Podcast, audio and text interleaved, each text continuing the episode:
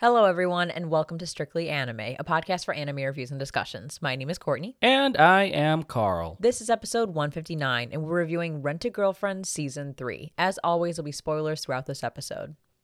I'm still kind of tired. I feel like I'm still recovering from the wedding that we went to this past weekend. Yeah, I mean, there are couple weddings that we are attending. Oh my god, there's three yeah, in back a row. to back to back. three That- weekends in a yeah, row. not like back to back to back days, but even like three consecutive weekends, it can be kind of exhausting. But um, yeah, the the one we went to wa- was still fun. Um, and you're probably wondering why are you even bringing this up? It's not really related to anime. There was one anime related thing in that wedding that It's like, well, guess what, motherfucker? it is related to anime. um, and you know, weddings are all about love, and rent a girlfriend is kind of about love. So maybe there's a connection there. But it was kind of unexpected because the couple that was getting married, I didn't really take them to be into anime. Uh, but at the reception, uh, typically, you know, the, married couple will go table to table and take pictures with the guests that are seated at those tables. Um, but the DJ made an announcement that this time around, the couple for this wedding wanted to take pictures at each table. However, they wanted to do it under a strict time limit, uh, just so things could get rolling with the rest of the reception. And so they decided to time this like a picture taking speed run. yeah, they they decided to time this speed run by setting it to the tune of an opening from one of our favorite anime, Cowboy Bebop. So they ended up playing Tank by the Seatbelts, which just completely caught me off guard. But as soon as I heard, you know, I, I think it's the the brass section and the drums coming in and the trumpets, I guess, uh, like the da da da da da da da da. I was like, what the fuck? yeah, we didn't expect it because I don't know if the couple watches anime or if Yeah. like maybe the DJ watches anime and just Mhm. decided on that song. Um, but yeah, that was that was cool. Yeah, and you know they were frantically moving to each table, uh, so each table had to decide how they wanted to pose. Um, I think our table, I think there was maybe about twenty tables in the uh, reception area, um, and we were table sixteen, so we had some time. But you know the frantic pace of Tank. Um, it made it seem like we had to get this done urgently. uh, so that was that was pretty fun. Uh, unique thing that we haven't really seen at other weddings we've attended, um, and of course, just the fact that it was related to anime kind of made it like the, the cherry on top. The other fun thing, totally unrelated to anime from that wedding, was the late night snack, which was Portillo's. Portillo's, which is like a very iconic restaurant franchise in Chicago, although it's in other places now too. Um, that specializes in like American food, but like it's counter service. So you go up and you order, and then you you grab their food and go to, the, to your seat. Nothing fancy, um, but not quite fast food either. It's like right in the middle, right? Like counter service, I, I feel like is right in the middle. But anyway, um, they specialize in like burgers and milkshakes and hot dogs, and the whole fucking night. I was like, I just, I just want a glizzy. I just want one of the glizzies. And then when they were putting the food out, I'm like, I just want, I want to get a glizzy. I was about to cut the whole fucking line to get a glizzy. And this reminds me of our recent episode where I was just talking about hot dogs. Like for anime characters, if they were real, there was one character I referenced who could like create an unlimited amount of hot dogs. Oh yes. And so maybe that's what made me really want a hot dog when we were at the wedding. But also, I was drinking a lot. Well, it's weird because uh, that same night, uh, one of our friends on Snapchat sent us a picture of him serving hot dogs at some food fest.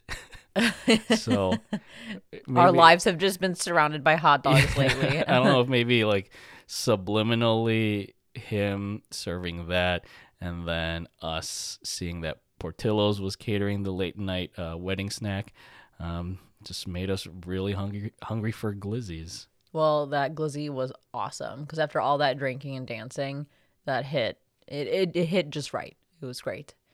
But now let's move into Rent a Girlfriend. Did that hit just right? Was that great?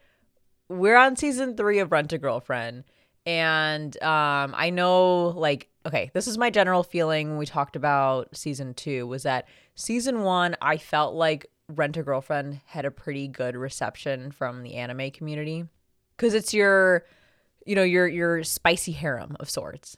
And then the meme from the manga came out and then i felt like suddenly season two rent a girlfriend time frame everyone just fucking hated the show. They were like just steamrolling right over rent a girlfriend. But i was like i still like it. I still enjoy it.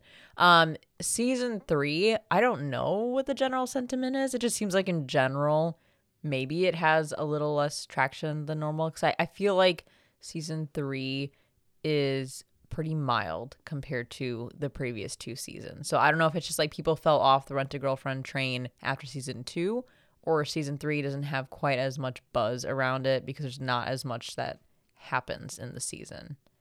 I have to disagree with you there because I feel like season two was too synonymous with season one, where it felt like it was just a cycle of Kazuya falling into the same hole with, you know, trying to get with or trying to impress Chizuru or um, win her affections, uh, while you know he have the other harem that's trying to pine for him more, or most especially Ruka.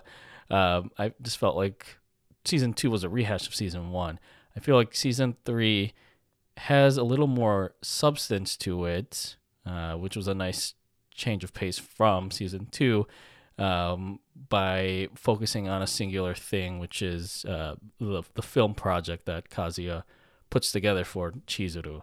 Um, rather than you know a lot of these happenstance moments which with each girl in the harem um, it's all focused on th- this sort of high stakes situation for Kazuya to help Chizuru's acting dreams come true while also being like a ticking time bomb because obviously she wants to do it for her grandmother. So I feel like there was more of a plot that was being driven throughout this arc.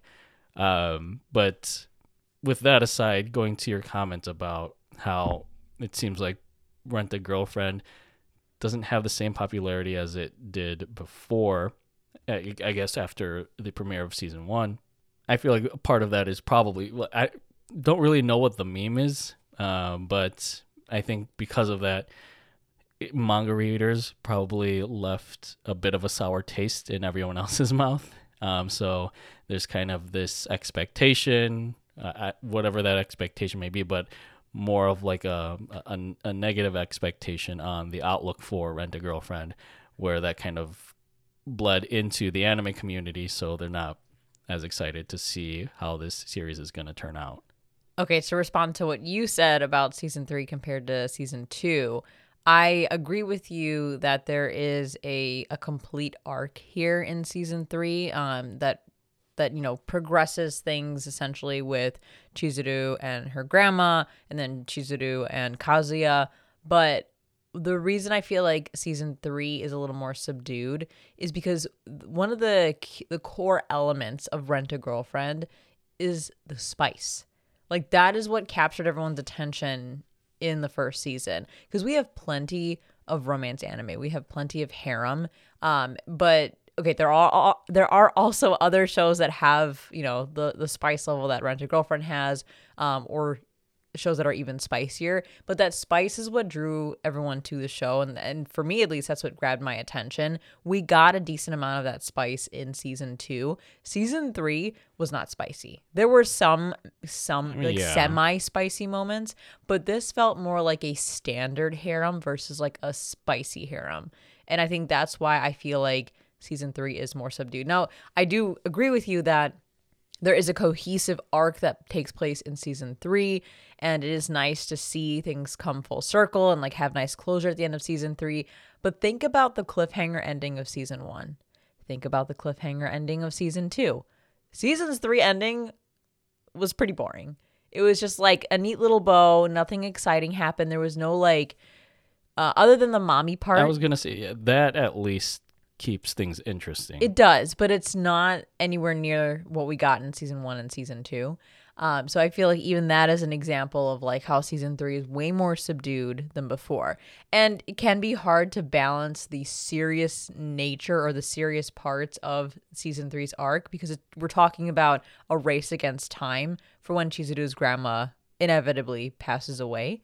Um, and there's some heavy themes that come with that. But there's still plenty of humor in this season. There's still moments of spice. Like, why didn't they add like more spice? Why wasn't there more spice? Yeah, I- guess this is where we're just gonna differ on how we think about season three because, again, I felt like season one and especially season two were were kind of too formulaic with, I guess it's spicy elements, it's it's trashy elements, and yet they do take a back seat in season three. I mean, it, it's still there, but I, for me personally, I think it's nice just to get something more dramatic, something more emotional with this story um, that was realized in in this arc. Because I'm sure you know this had it had to have that aspect or those aspects because of Chizuru's grandma's situation. You couldn't really have a lot of spiciness uh, with this sort of morbid reality that's set upon the, the the main pair, the main the two main characters, the love interests, uh, Chizuru and Kazuya. Uh, so I- I, have a feeling that you know, with Mommy being reintroduced into the story by the end of the season, that Rent a Girlfriend may just return to its spiciness levels.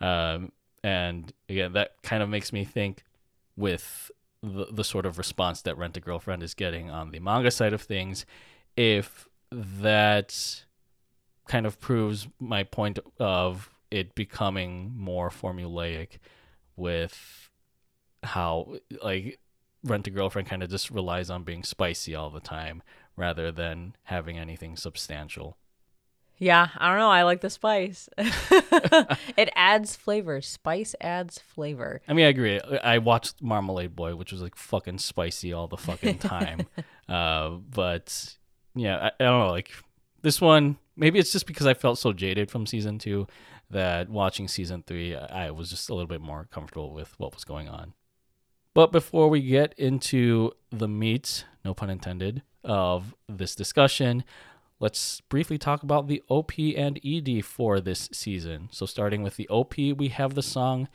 Renai Miri Film by halca. Is that how you pronounce the band's name?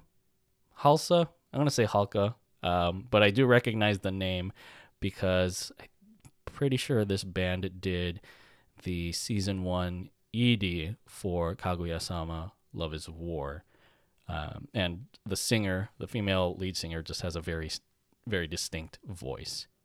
I like this OP way more than the season two OP. I know we Same. talked about that in our review that we did not like the season two OP. Um, I feel like the only thing missing from season three OP was a dance sequence with the main girls.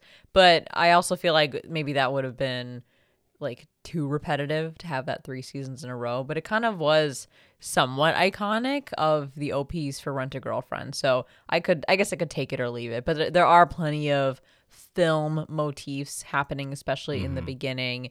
Um, you have Kazuya's classic running after Chizuru moment, running after the girl moment that I know you love in anime. Um, and yeah, I think that it introduces everyone well and also made me wonder who the fuck is the chick with the blue hair? Yeah. I mean, despite it not having the, I guess, typical dance sequence that you were referring to, there are other staples of the Rent a Girlfriend OP present, like you said, the uh, Kazuya running, and especially the ending shot with it, the camera kind of panning towards the sky. I think that's also a thing that happens in uh, Rent a Girlfriend OPs. And of course, many shots of who is clearly the best girl of the show, but yeah, all to the tune of like film reel motifs to go hand in hand with again the film project uh, that's being focused on in this season. Lyrics wise, you have a song that also is chock full of film metaphors to coincide with the focus of this arc, with verses like, Right now, I, I just want to burn you into my memory on the screen of my eyelids. It's a love millimeter film. And I emphasize millimeter because I know the first OP for Rent a Girlfriend is called centimeter, but millimeters a smaller unit of measurement. But I guess that's more commonly used in, in film, so what have you. Um, I feel like the lyrics also just highlight Kazuya's desire to see Chizuru succeed in her aspirations and, of course, to ultimately be with her when you have lyrics like, I'm unreliable, but I want to see you smile. If only I could become a cool hero just for you. Kind of summarizing what he does throughout this whole season. Then you have the ED, which is the song End Roll by Ambers, but that's Ambers with an apostrophe S. Like Ambers what? like McDonald's? Uh, yeah, I guess. Or Denny's? Or any franchise yeah, like that. N- now that makes me question what are all of those franchises possessing? I think it's like it's McDonald's restaurant. Okay, so this is like Amber's band. Uh, but yeah, this one it's a modest light rock bop. There is an alternate ballad version that plays for episodes 8 and 9 due to their more somber nature. Uh, but visuals wise for the main ED, it's just Kazuya looking up at the night sky, and then you have what this fish on his phone cover because I, I think that's a recurring visual motif um, in the show, um, kind of swimming away into the beyond. Uh, bubbles that have images of Chizuru, best girl again, ending with a shot of her and Kazuya on the back patio. So very focused on the two of them, uh, but you know nothing more, nothing less. Yeah, it's kind of how I feel about it. It's pretty standard harem rent a girlfriend ed stuff. Um, I, I enjoy it. I don't like it more or less than the other ones. I think it's pretty pretty on par with the other ones. But i again i do really like the op um, i think that one stole the show for me. Lyrics wise more film metaphors with the title end roll referring to like the ending credits that you typically see uh, at the conclusion of a movie. Um, I would say it's it's more. It feels like it's more of the perspective of Kazuya fawning over Chizuru, but I also thought like could this song also have a different meaning when you consider the alternate version that plays over the passing of Chizuru's grandmother. Um, so it's kind of like hearing the song in two different perspectives. Like maybe one is from Kazuya's perspective, thinking about Chizuru, or another is Chizuru thinking about her grandmother. So some of the lyrics where I thought it kind of has a double meaning. Um, I've de- I've developed a habit of thinking about you every night. Your name shines in the credits that flow behind my eyes. Or I've developed a habit of thinking about you every night. These feelings are not temporary, they're something special. So make of that what you will.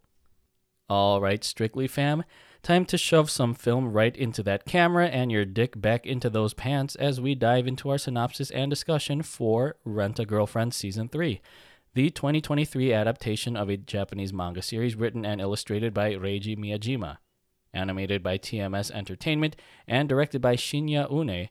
The third season follows walking waste of space Kazuya Kinoshita, proving himself to be useful by kickstarting an independent film project to highlight rental girlfriend and aspiring actress Chizuru Mizuhara.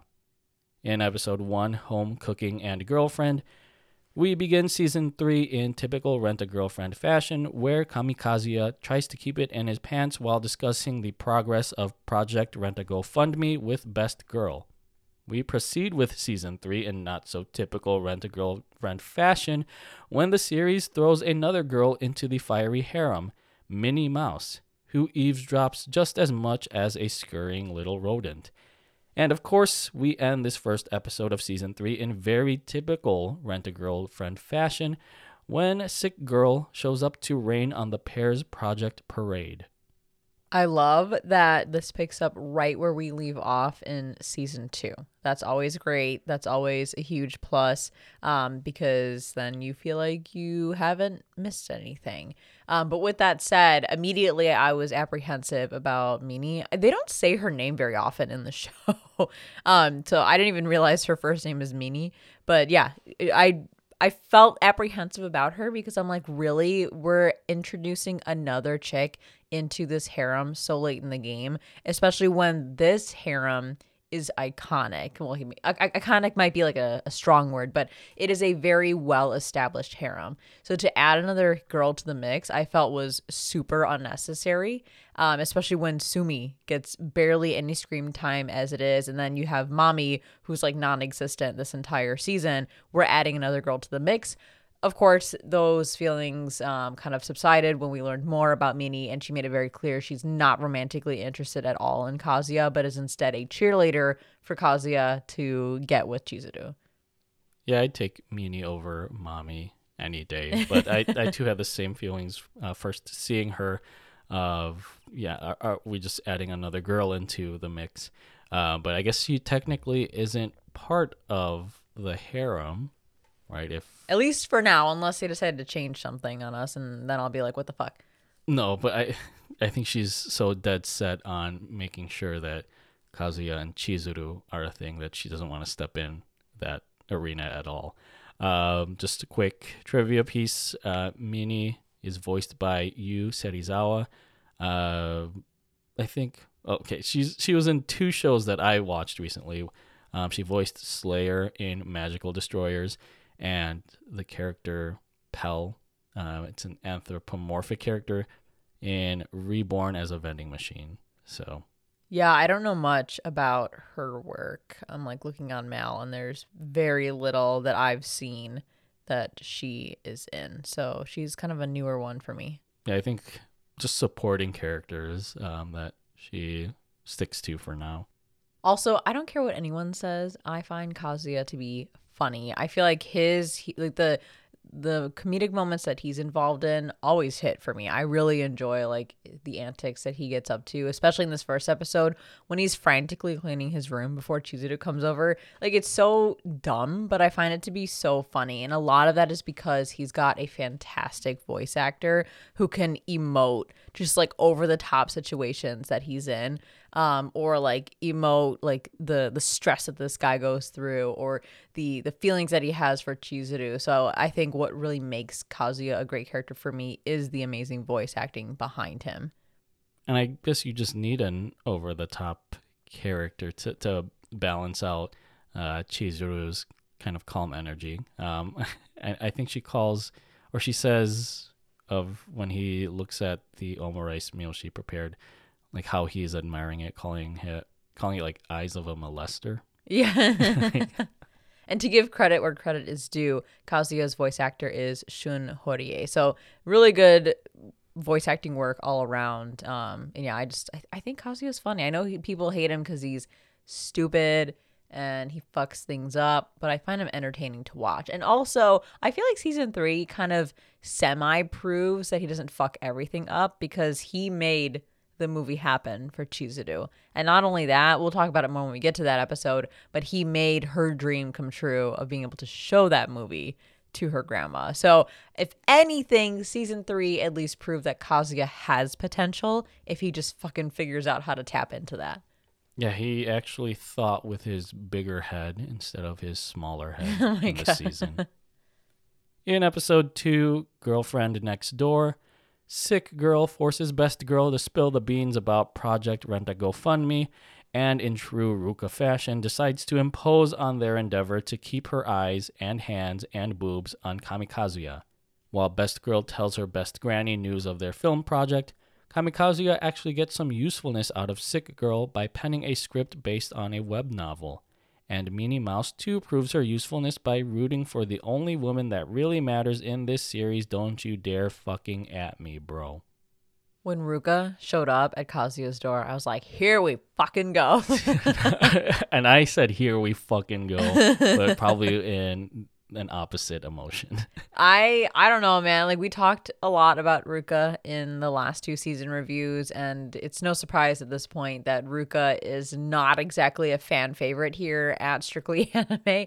Um, and I, there's just so many reasons for that. And her reintroduction in season three is another great example because as soon as she shows up, she's only deciding to help this project in order to make sure that she gets to spend more time with Kazuya and gets to keep tabs on Chizuru.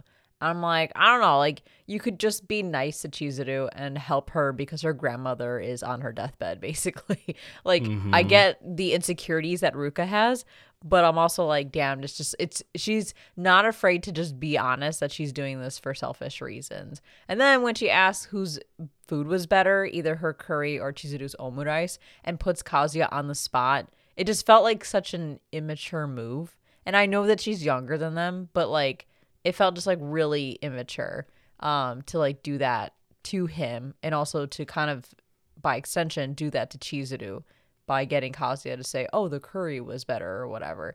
Obviously, Chizuru is the bigger person. She's more mature. She knows exactly what's going on, so she kind of gives Kazuya that little nod of sorts, confirming like, "Okay, I know that you said what you said just to appease Ruka." But the fact that that situation even happens is just a little, I don't know, it's like annoying. And it implies like what the real fucking answer is, right? Yeah. whose, whose, whose food was better? Whose girl or which girl is better? said, then, don't at me and then the cherry on top is that towards the end of the episode, you have Kazuya who thinks to himself, "Damn, there goes my chance to work on this project project with just Chizuru and like spend quality time with her." And then he stops himself and says, "No, that's not the right mentality to have. Like this is for her grandma. It's not for my selfish desires." And I'm sitting here thinking, "Okay, Kazuya gets shit all over all the time, but yet he's trying to do things for the right reason and put his own selfish desires to the side." But then you have Ruka who straight up just does everything based on her selfish desires. I don't know. Sometimes the the dynamic there is like frustrating because I want Kazuya to have a more critical view of Ruka, but he's constantly always giving her the benefit of the doubt and saying, "Oh, she's such a good girl. She's doing all of this to help." And I'm like, "Yeah, but think about the broader picture of why she's helping." Yeah, he's not really putting the pieces together there. Um, it's like uh, there's always what is it? Not the ends justifying the means, but I guess there's always a means with her to a certain end, which is her wanting to be ultimately Kazuya's girlfriend. Yeah, and I get it. Like it's competition, right? Like Chizuru is a lot to compete with. Um, just by like naturally, she's just got it all. Um, but yeah, I don't know. That's my my Ruka rant. I just needed to get that off my chest for this uh this new season's uh review episode. So that'll be I won't say that's gonna be the only thing I say about Ruka, but that I just needed to like share those thoughts and, and we can move on from there. yeah, at the very least, her behavior is toned down a bit more this season. Yeah, because they're all working towards a very wholesome and important goal. Um, so I'm glad that there's no like real drama. Like someone trying to sabotage the project or um, being overly critical of what's going on. Like I think everyone's pulling together to make things work, including Sumi. Uh, Mami, on the other hand, who knows what the fuck she's up to, but that's okay. And then in this episode, we we get more context behind uh, Mini's role in the season, uh, where she's introduced as a cosplayer and a, a streamer. Uh, I think her her internet name or, or whatever is Cornet Maru. That's only mentioned like once, and you know it's not really relevant. But I think it, it's made clear here that she's not there also to kind of pine for Kazuya's affections. Um, she she knows what's going on between him and Chizuru, and I would say she's she's basically us, the audience, in that she roots for him and Chizuru to be a thing. I like her because she's trying to make shit happen. She's trying to move this shit along and progress the romance part of the story by getting Chizuru and Kazuya together faster. I'm all for that. I'm like, let's go, Mini. I'm I'm right in your corner. In episode three, expert and girlfriend, Best Girl gives best approval of the script, prompting Kamikazuya to set film plans in motion even faster than he can ejaculate. However, when the project's marketing comes to a halt, Minnie Mouse offers her expertise as a pro Twitch streamer to earn them some tier 1 subs. Some House Shy Girls service offerings also boost the project's visibility, but more importantly, Minnie Mouse tries to boost our visibility into whether or not Best Girl has true feelings for Worst Guy. Guilty pleasure I wanted to point out here, um, or if you remember from the Guilty Pleasures episode, I love to see when there are off brand names in anime. We have one here. It's Renteller Destiny, which I guess is supposed to be a parody of Monster Energy. Um, I think this is a, a drink that Kazuya's drinking um, as as he's f- trying to figure out everything in in this episode. I think it's pretty apparent that Minnie is like useful right from the start. Like she's pulling the strings and, and using her knowledge and, and skills, I guess, as a streamer to make shit happen for this project. I mean, she's kind of like the saving grace of both the romance in this uh, season as well as like the whole film project. Yeah, like this she's is making shit this happen. is why she was introduced. yeah, like she's a great character, um, and I, I just I appreciate that so much. And of course, Ruka is also trying to be like helpful as best as she can, um, sending Kazuya that link and everything, and like getting him on the right track for uh, for the script and whatnot. So again, people are pulling together to make this happen for Chizuru and her grandma, but no one is working harder than Kazuya at this point. So it is nice though to see that for all the effort that he's putting in to make Chizuru's dream come true, he has people in his corner like Chizuru's grandma and like Minnie. Don't forget Sumi, although her contributions felt kind of just shooed in since she doesn't really talk, but you know she offered her help by uh, passing out flyers or whatever. Yeah, and I said this in um, the season two review. I just don't understand Sumi's point. That she had a point, it's seemingly in season one, although she was introduced very late in the game. But I feel like at this point, you could write Sumi out and it would change very little about the story. And I hate to say it because she's a cute character. She's kind of the fluff that we need in this harem of personalities. And she's got that Komi effect going on with her her difficulties communicating. And she's got a great voice actress um, behind her, Rie Takahashi.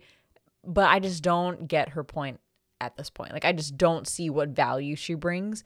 Everything that she did this season could could have either not have happened or could have happened a different way that didn't involve her at all.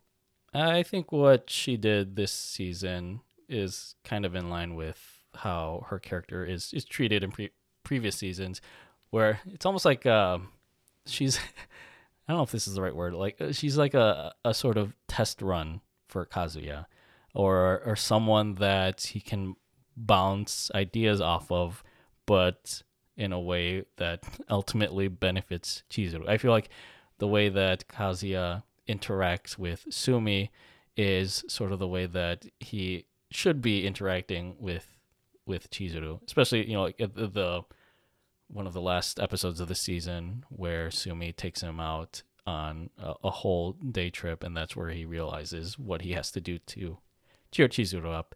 Um, Sumi is just there to be like the catalyst for those things. I guess I could see that. But again, I feel like he could have gotten to those same conclusions without her there. Unlike Mimi, where it seems like she is essential to making things work because she has things that nobody else in their their group has.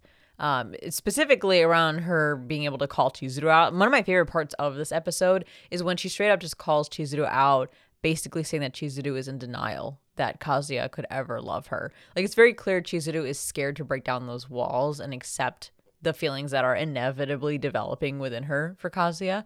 But Mini is like doing doing the work that we all wish we could do, um, and just straight up telling Chizuru like you're just trying to deny it. You're trying to pretend this isn't happening, but guess what? It is. And that's another thing I like about this season is that we sort of get more insight into Chizuru's thoughts. And here, uh, Minnie's kind of opening the door to that by kind of grilling her about how she really feels about uh, Kazuya. Um, it, it felt like previous seasons, Chizuru was always like a a mysterious anomaly. Like you really couldn't tell what she was thinking because you know she she's putting on this act as a rental girlfriend. Um, so you don't know what emotions are are sort of true or what are, or sort of fabricated. Um, and I think she also kind of sees that with with Kazuya uh, being this nice, honest, and straightforward guy with the way he's handling this project. But then she's not sure if he's only doing it for Chizuru, the actress, rather than like Chizuru, the the person. So in that sense, it's almost a two way street. But again, I, I just like how this season you get to see more of a, a different side of Chizuru than the facade that we see her as in being a rental girlfriend. Yeah, it's it's nice to get that more intimate look into like what's going on in her head. And we talked a bit in season 2 about why she can be so cold and so distant.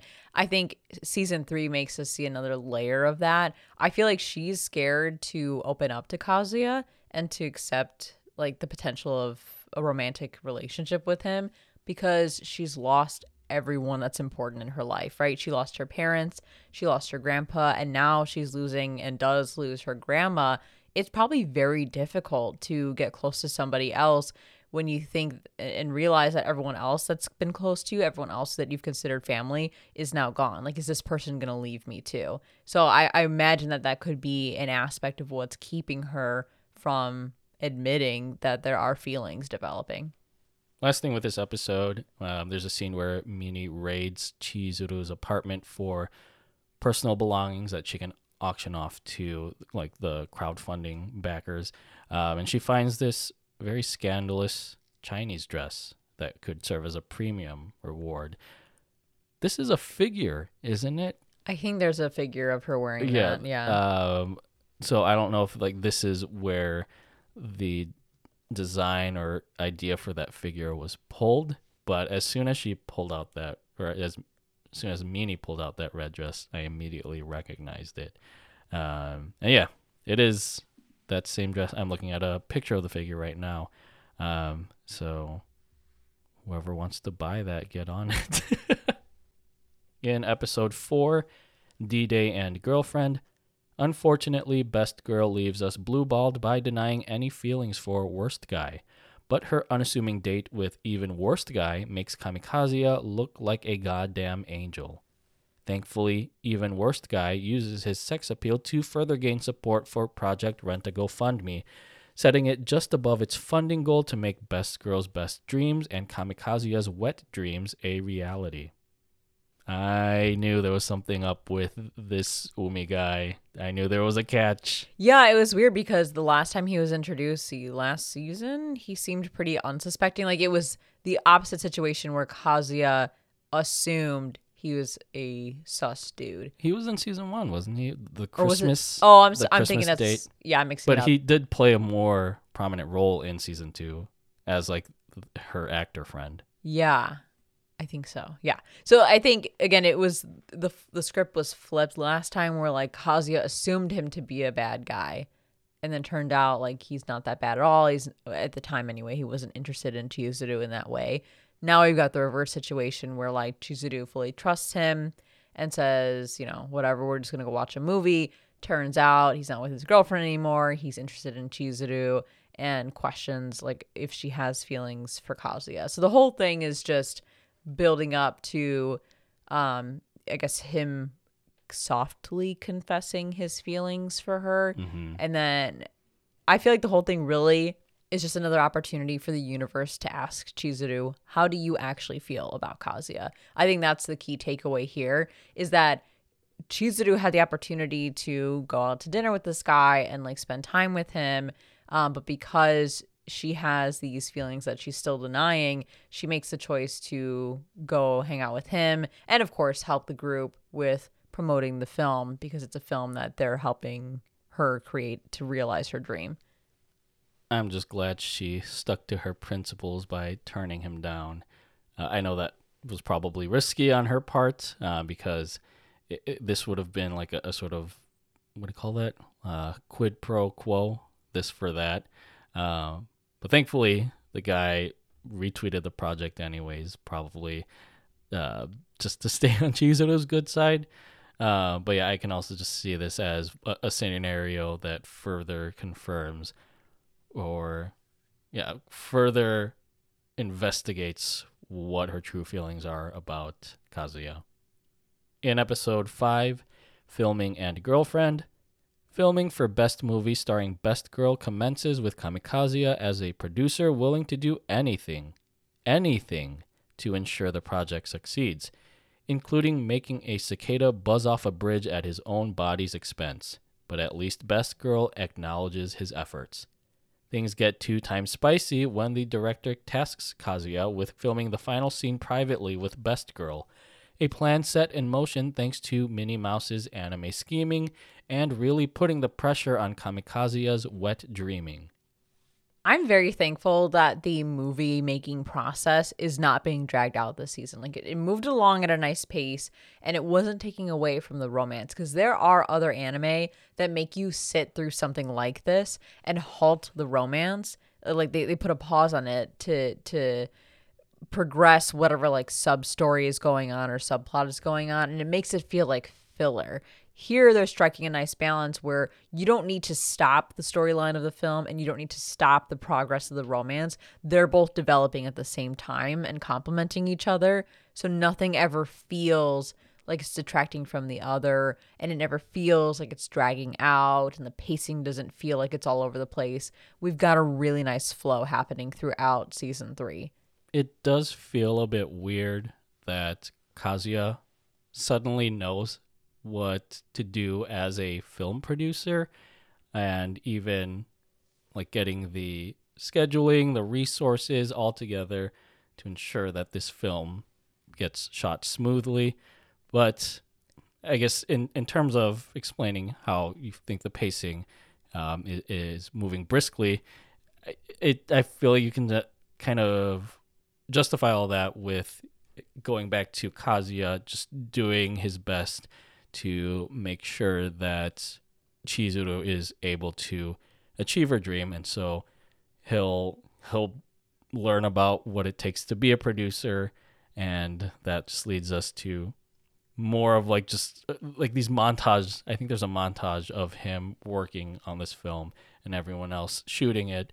Um, so yeah i don't think we needed to really see like kazuya learn the ropes of how to put together a film it's more just implied the thing with mini putting together a scheme to ensure that Kazuya and Chizuru end up going alone on that trip to film the final scene.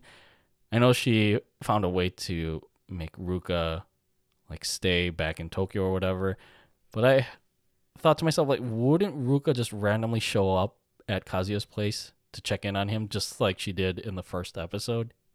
I mean, probably. She caught on eventually and then showed up to where they were actually like staying at the hotel. Well, they weren't at the hotel, but like where they traveled to. She went that far. Yeah, I, I don't think Ruka would have been that dense, or, or maybe I'm wrong, uh, to, to just take Minnie's story at face value about um, having the, the flu, or who was, uh, yeah, of Minnie having the flu and then postponing the shoot because of it. But again, it just serves the plot better to keep Ruka out of it, at least for the next episode. In episode 6, Final Scene and Girlfriend, Kamikaze and Best Girl arrive at the Lovers Resort retreat and get it on with filming the final scene to perfection, to which Best Girl shows Worst Guy her utmost appreciation, but hides her utmost emotions under a blanket at night. At the very least, we get the spiciest skin contact scene between Best Girl and Worst Guy on the bus back to their departing train station until Sick Girl shows up to sour their sexually tense soup with her meagerly mild manure. Um, I was kind of hoping for spiciness at this point while they were away, and then we got like none. Well, I know the- I get- the bus scene. I know the okay, yeah, I guess so. I get the point is to learn more about Chizuru. Like we get more about her backstory with her grandpa. She expresses gratitude to Kazuya. Like this is meant to be a a really important intimate moment between them. Like not sexually intimate, but just like them connecting on a different level because Chizuru is accepting of everything that Kazuya is doing for her and Kazuya gets that the thank you that he very much deserves at this point. But man, I was like, can I get a little spice? Just like a sprinkle, just a little couple of flakes of spice. Like I just I wanted a little something. Not to say there was nothing at all, but it, a lot of it, a lot of the spice in the season is just Kazuya reacting to stuff Or that is like yeah, fantasizing versus like actual things happening between him and another individual. That's okay. We, we got the, the bus scene. That's enough. That's enough spice for one day. At least that was like wholesome and romantic and I mean, it's kind of it's kind of tropey, right? yeah, of course. But you know, it, it, it was a nice way for them to end their trip. and then Ruka shows up at the end like a is roach. the worst way to end your trip. Yeah, like a fucking roach and demands Kazuya spend the night with her at the same hotel. I'm like, what are what are these demands? What are you doing right now? You traveled all this way to turn around and go right back the other direction. And that leads us into episode seven, Kazuya and Girlfriend. As punishment for his one night not so stand with Best Girl, Kamikazuya is forced to bow to Sick Girl's every demanding whim for her stupid birthday, but recognizes her demands out of wanting to be treated fairly rather than out of a competitive uh, competitiveness with Best Girl. Although she yearns to call him the equivalent of babe, which kind of throws that goodwill right out the window. Elsewhere, Best Girl visits Best Granny at the hospital to provide a status update on the film, but when the topic of Kazuya rears its ugly orange haired head, she once again, Taylor Swift, shakes it off. So the episode overall was like decent, but nothing too exciting. I would There actually spiciness here with, with you know like rubbing the, the sunscreen. There was, yes. And but I actually forgot about Ruka's heart condition because she rarely talks about it. So here we're reminded that like there's a whole reason she's so attached to Kazuya with relation to her heart condition. But then she looks at her monitor and sees that her heart rate had gone up after the whole like sunscreen scene unfolded. But in my head, I'm thinking, of course, your heart rate will go up if you're sexually aroused. That's not surprising. I don't know if that's like, even if she's sexually aroused, her condition keeps her heart rate low or whatever. But I was just kind of like, I don't, I don't get the big surprise here. And then, of course, like I think overall she was pretty tame for her birthday. The only thing that she asked for was like Kazuya allowing her to call him by just his first name with no um honorifics, I guess, attached to that. And I have to say, to Ruka's credit, she knows exactly how to play the game because while she did that for herself to be able to feel closer to Kazuya, really what she did is to try and get at Chizuru. And it worked because Chizuru at a later point is sitting in her apartment and just, you know, to herself says Kazuya as if she's like imagining what it would be like to call him by just his first name. Yeah, like I said in the synopsis, for her to do that, it's like you're just here to to get to first place. Because yeah, like Well, bef- it is a harem, so I mean, yes, yeah. First and foremost, this is a harem. But you know, eh, before all of that, um, Ruka was trying to tell Kazuya like she didn't want him to do this because she, she, she's in a competition with Chizuru. It was just that she wanted to have a special time with him on her birthday. But I, I feel like that just went right out the window with her wanting the rights to call him babe, essentially. So I'm sure he's going to regret that in the future. And yeah, I, I'm pretty sure the next episode where she just calls him Kazuya without the honorifics, like I'm sure he regretted it then. Yeah, I mean, all of this is going to make it way harder for Kazuya to finally rip the band aid off when he inevitably has to tell Ruka that he, the one he wants to be with is Chizuru. In episode 8, Family and Girlfriend, after sharing the disappointing news of their one night not so stand and the even more disappointing news of Sick Girl's promotion in the girlfriend hierarchy, Kamikazuya and Best Girl take Best Granny with them to scope out the theater for the premiere of Best Movie starring Best Girl. With how much the stars are aligning for Best Girl and her acting future, it would be a real shame if something tragic happened at this moment to a character that matters most to the female protagonist's motivations and took this narrative to a more dramatic and emotional level. Okay, there were red flags everywhere for something bad to happen. Like it was going the the whole sequence with the theater was going so well. I'm surprised the grandma didn't die right there in the theater. I was like, this like so, something's gonna happen. Like it's just it's it's uh It's a fucking trope. right. Like it's just trying to make you get your lower your guard so that the inevitable hits you even harder. But yeah, it was all it's like too obvious. The burdens of being an anime reviewer, right? Just recognizing these red flags right away. And so I think it's this episode where I mentioned previously that we, we get an alternate version of the ED. Uh, uh, the hell was the name? End Roll by Ambers, but it's a slow ballad version. Um, this one we see Chizuru in a yukata with uh, Sparkler outside in the evening. Um, I think this visual makes more sense once we see episode 12, because this is more of like a recollection of Chizuru's past memories with her grandparents. So it makes sense to pair it with the two episodes that pertain to her grandmother. In episode 9, Parting and Girlfriend, as Best Granny lays dying on her hospital bed and slowly losing out on ticket pre sales for Best Movie starring Best Girl, producer Kamikazuya comes to the rescue by presenting her and Best Girl with a pirated copy of the movie. Despite being too old to understand the subtext of the film, Best Granny gives it a thumbs up and becomes one with the Force, having never known the truth of Best Girl's real relationship with Worst Guy. Kamikazuya expects Best Girl to be a glass case of emotion, but she utters two of the most dangerous words a woman can ever say to you I'm fine.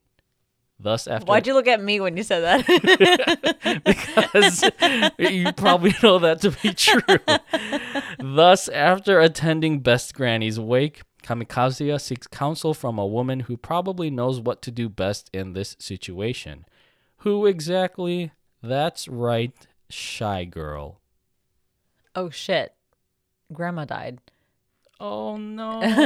Who would have guessed? So sad. I okay, so there's this whole back and forth between Chizuru and Kazuya for the last episode, uh, and or two, I think episode eight and nine, um, about what do we tell her? She's on her deathbed. It's not right to lie to her. We have to come clean about our relationship. And I think I said this in the last season as well when this came up. I agree with Chizuru. There's no point in telling her. Let her die peacefully. You're only going to make the situation way worse. She is so happy that Chizuru has somebody. And think about it. The grandma is the last family member Chizuru has. She's probably scared to leave Chizuru alone in this world. But she thought mm-hmm. she probably finds a ton of comfort knowing that at least in her mind, Chizuru has the love and care of a boyfriend who really loves and cares about her that makes the grandma feel much more comfortable with the reality that she's facing. Why would you ruin that in the final moments? Like I know it's always good to be honest, but I think there's certain limitations or there's certain exceptions, and this would be an exception where the the lie is not hurting the grandma in any way. In fact, it's helping her a lot. So while it's wrong to lie, I think you can make the exception here because of the benefits that it's giving the grandma. Yeah. I mean, morally for me, it just feels like something you're going to regret, but that's just that's just me. Right, like it's it's never like as black and white as I'm describing it. It is very difficult. I can I can understand why they're grappling with this decision, especially in panic mode when she's moments away from dying. But I would probably land again because there's no downside to this, because it's only benefiting the grandma to think, you know, positive things. I feel like it could be okay to just continue the lie up until her final moments. Or the alternative is to simply go out for what, 24 hours? Just suck it up and say, We're actually dating. Like, let Kazuya actually ask Chizuru out, let her say yes, and then technically they are dating up until So she passes techni- away. technicality. yes. so you wouldn't even be lying at that point. I mean, the grandma does kind of reassure Chizuru uh, because I think Chizuru mentions um, having lied to her about something, but yeah, gr- the grandma reassures her that I think she says like one lie can make up for the truth of a dream. Uh, harkening back to this this whole thing of actresses being actresses actors being expert liars, but in the way that they lie to an audience by portraying a role, it affects them in a way that gives uh, their emotions some sort of truth. So I guess in that sense, it, it's sort of justified that Chizuru doesn't tell her grandmother the truth, um, and allows her to to to die peacefully. Although I'm sure she's going to haunt her in uh, from the great beyond uh, about lying about her relationship with Kazuya. Uh, but yeah, I think all that aside, just seeing Chizuru in such a vulnerable moment here at the time of her grandmother's passing was something so different because, of course, we've always seen a stoic Chizuru in previous episodes and previous seasons. Uh, but this is the one thing that does make her break down. Uh, before this, though, I want to call out how I thought Kazuo was just such a real bro. But hell yeah, he was. He did great. Yeah, like I know last episode he was kind of wrestling with how how he can help comfort comfort cheese comfortable Filipino fob came out of me for a moment. Uh, how to comfort Chizuru in such a vulnerable moment.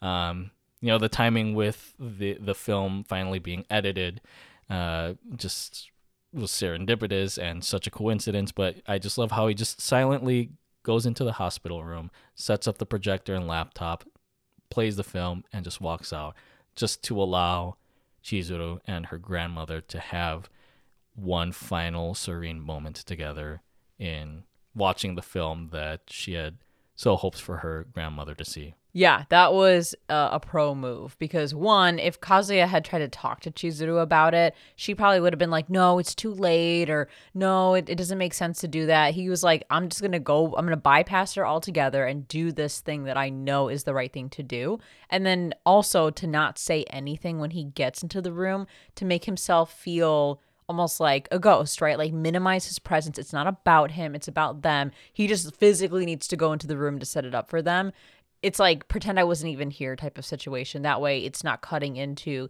the sentimental moment that Chizuru is having with her grandma. But I have to say, for a show like Rent a Girlfriend that is pretty spicy and pretty over the top and pretty nonsensical, episode nine got to me. I, I, I did start to feel tears well up at a certain point.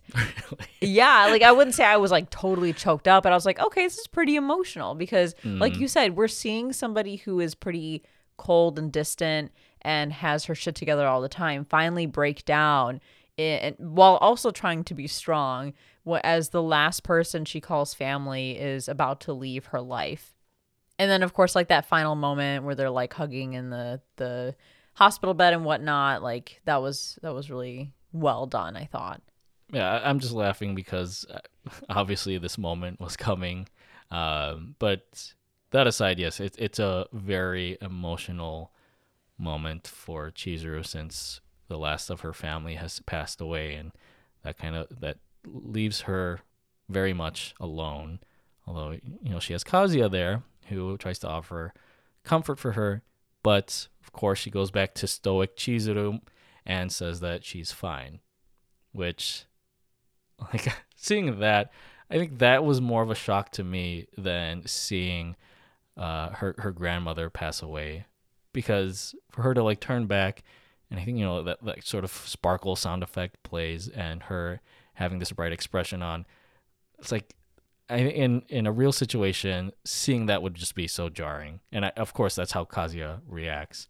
Um, so, yeah, like here, like you want to have Chizuru like have her her closure with this moment, but you know, her being, I guess, the actress that she is, putting up that facade, um, it's hard for her to break out of that. Yeah, the entire time in the hospital, I just kept screaming in my head to Kazuya. I'm like, fucking hug her, you moron. Like, just hug her. Just do it.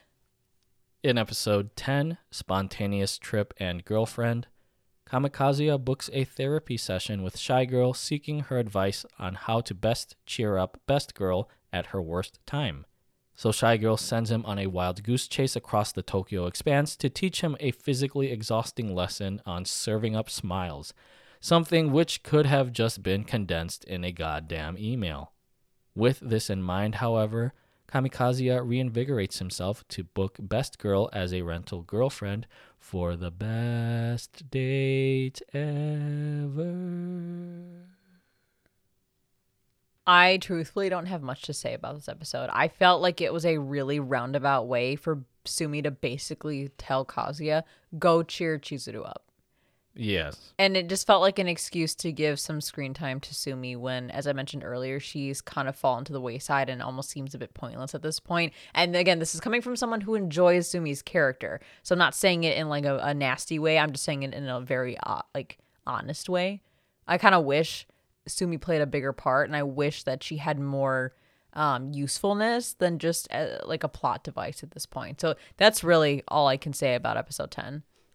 Yeah, as much as I feel like Sumi is my number two girl in this show, I think this episode was just more for Sumi to, to do something this season. Um, I, I- it fits her character, of course, by helping Kazuya realize something. Um, but yeah, it, part of it was just like this kind of felt like a filler episode. Um, and like I said in the synopsis, she could have just sent this in an email, basically. Uh, the other thing I wanted to bring up with this episode is I forgot that that Kazuya works at a karaoke lounge because he hasn't been working there this whole season. Uh, but when he breaks the news to Ruka about Chizuru's grandmother passing, um, she she kind of handles the news maturely, but then when she finds out that like Kazuya wants to cheer Chizuru up, uh, that she sees that as more of Chizuru getting an advantage over her, um, and kind of takes back her, her, her sort of condolences for Chizuru, uh, which makes me think like her grandmother just fucking died. Can't you just put aside your vanity for a moment? She does re- revert her her feelings after that, so I, I guess it, it, kind of cancels out. But But yeah, she still said it in the first place. yeah. I don't know. Like, I know one of our friends thinks Ruka is best girl of Rent a Girlfriend, but situations like this um, and reactions like this out of her, like sh- she's getting much lower in the totem pole. Probably not close enough to to mommy, but God, I, I, I don't know. In episode eleven, girlfriend and boyfriend. Kamikaze commences Operation Best Date Ever with Best Girl by treating her to fancy clothes, a fancy movie, a fancy tutorial, a fancy rock climbing, a fancy crab buffet, and a fancy fireworks display. But Best Girl remains stoic as ever in bottling up her emotions post Granny. Although when he happens to see her trembling at the sight of a sparkler, he knows she's about to burst, but not in any sort of sexual way, of course.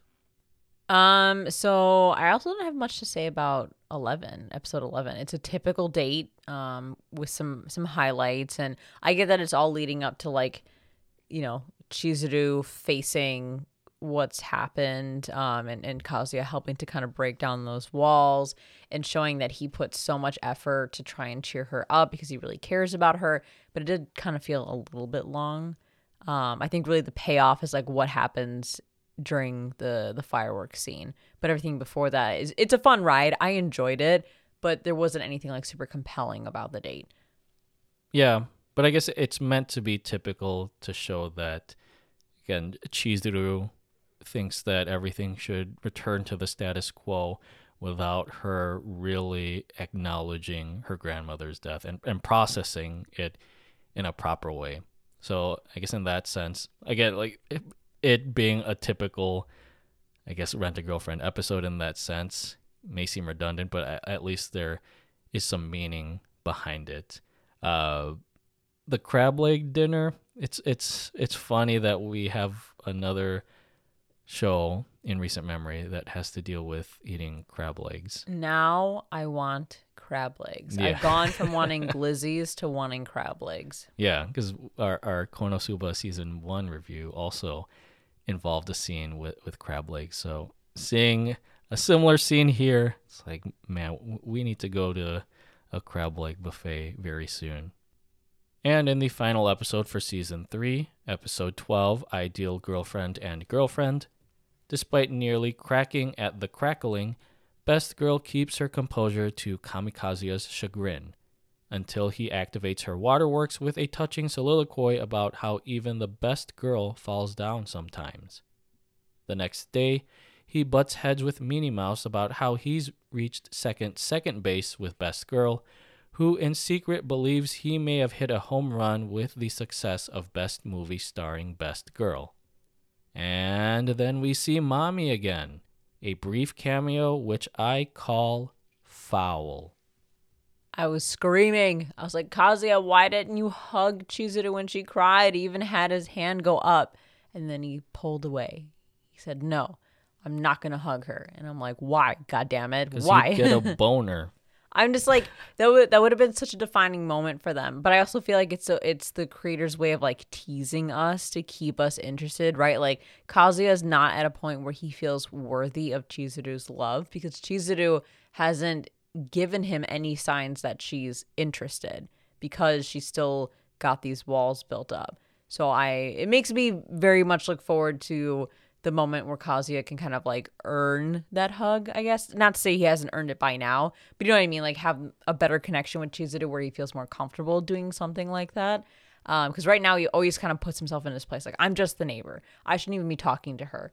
I'm not worthy of her. And I'm like, Kazuya, you've done more than enough at this point to to warrant hugging somebody when they're crying and, and at their most vulnerable. Because clearly she's leaning on you as a pillar of support. Yeah, you've known her for 36 episodes now. I think th- that's enough experience to at least hold her in embrace. But, you know, I, I, part of it, maybe he's just trying to be chivalrous, which feels like a rarity from Kazuya. Um, but yeah, I think he still needs to build up his self confidence when it comes to Chizuru's true feelings for him as I mentioned earlier um, at the start of this episode, there's no spicy ending this time with uh, season three. It closed out pretty cleanly for everybody, except of course for mommy suddenly suddenly resurfacing. Um, I think she's with Kazuya's grandma, mm-hmm. and then also like invites Kazuya's friend to join them. So I'm like, okay, shit's gonna go down next season. I think this is the this is the return of mommy that we've all been waiting for, but also dreading at the same time. so I'm excited for that. Um, but I felt like again everything closed out really cleanly. Everything was wrapped up in a nice, pretty bow. Even you know between Chizuru and Kazuya, there wasn't anything crazy. It was just like they were on good terms, which is fine I, I guess for an arc that had an emotional death in it. Um, this is kind of like the silver lining post mortem, I guess. But I think just the reminder that mommy's still lurking out there helps to kind of bring Rent a Girlfriend. Hopefully, it'll bring it back to the spiciness levels that you were hoping for. Because, uh, of course, we're wondering what this is all about. Although I'm sure the manga readers know, and maybe maybe we don't want to know what this is all about. um, one last thing I wanted to point out: I'm pretty sure at the end of each season, or for season one and two, uh, Chizuru ha- has uttered the word "baka" when talking about Kazuya. Instead, here, I know it's not the final word of of the episode, she calls him a weirdo instead. Did you catch that? I did not. Because she does says say baka at, at, like the season finales, right? I don't recall. Okay. I think so. Maybe it's just something I caught on to. It I think I was expecting it kind of like hearing I have a bad feeling about this in any given Star Wars movie. Uh, but maybe that's just a testament to how this season, this arc, kind of goes in a different direction for the series. And that brings us to our final thoughts for Rent a Girlfriend Season 3. So, how many lights, camera, erections out of 10 would you give this season? I would give season three a seven and a half out of 10. it's it's a solid season. I enjoyed it. I just feel like it's a departure from the traditional rent a girlfriend that we know. Is that a bad thing? No. And I think it is good sometimes to have something different in a show so that it doesn't feel formulaic, it doesn't feel repetitive. This is the the show branching out and saying, "Hey, look, we have spice, we have harem, we have romance, we have crazy antics, but we can also have depth. We can also be serious. But I think the trade off here is that because we're tackling a more serious part of the story, it means that there's less fun to be had, at least the fun that draws me to Rent a Girlfriend. So we get a ton of progress with the movie, like full closure on that. Um, we have progress with Chizuru's grandma. I don't mean that as if like she, she finally dies, but like she does pass away. Um, and and that is a catalyst, I'm sure, for something with Chizuru. You know, with future seasons, um, we do get a decent amount of uh, development between Kazuya and Chizuru.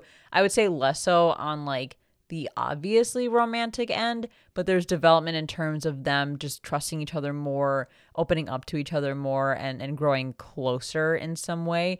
Um, but again, like I feel like the, the trade off here is like you get less of the exciting things that make Rent a Girlfriend stand out that that give it the buzz that it usually has around that title around this anime um but then you know you you have a more wholesome story arc to to enjoy. So would I want that all the time for Rent a Girlfriend? No.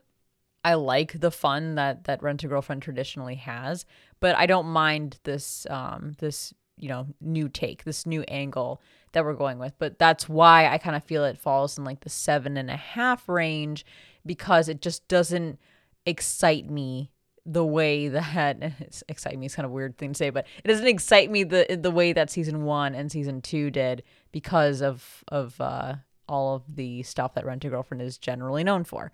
But what about you? I would give this season an eight and a half out of ten. Compared to season two, I feel like this season just had much more substance and it highlighted the main cast in ways that gave them more depth and dimension, particularly in how Kazuya has finally channeled his hard dick energy into something useful for a change by doing whatever he can to fulfill Chizuru's acting dream. And on the other side of the coin, we see a vulnerability in Chizuru that previously was only hinted at, showing us that, again, even the best girl falls down sometimes. Ruka and Sumi make commendable cameos as well, whilst toning down their archetypal behaviors for the sake of supporting Best Girl.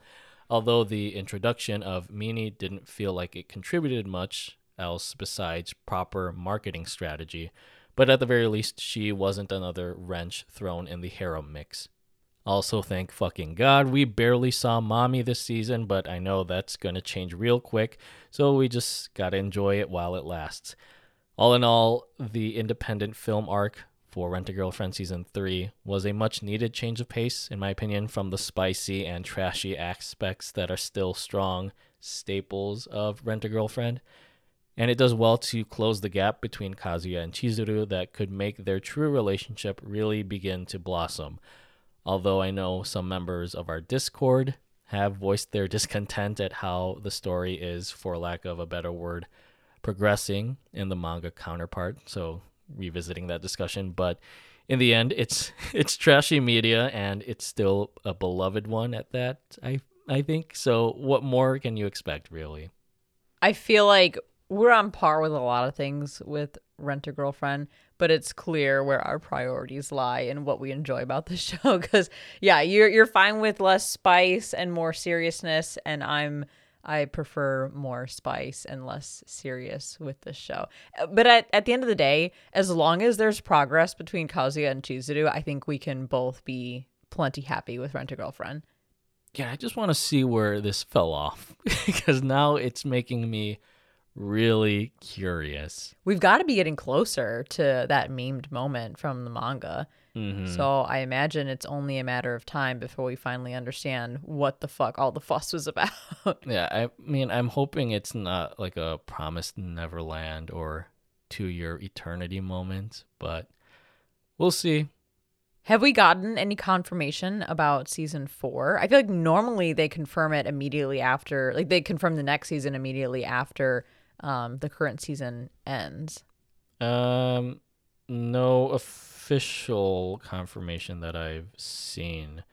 Uh, so yeah, I- I'm sure maybe a couple months from now uh, there will be an announcement. Well, you guys can be sure uh, that we'll review whatever season is coming up next, season four um, of Rent a Girlfriend, because I'm still enjoying it. Uh, and I'm holding out hope for all the crazy antics. I keep using the word antics. All the crazy shenanigans that Mommy, I'm sure, will be up to um, based on what they hinted at the end of season three. Thank you guys, as always, for listening. We appreciate you so much. Let us know what you thought about Rent a Girlfriend season three, because I know that um, it's a very divisive show. I'm sure there's some hot takes out there. But as always, subscribe to Strictly Anime on your favorite podcast service. Join our Discord to chat with us. Follow us on Instagram at The Strictly Series, on Twitter at Strictly Series, and check out our website, thestrictlyseries.com. If you'd like to support the show, then head over to patreon.com slash The Strictly Series. And tune into Strictly JoJo, our other podcast dedicated to JoJo's Bizarre Adventure. All links are in the description. Thank you so much for listening, and as always, stay safe, stay healthy, stay weeb.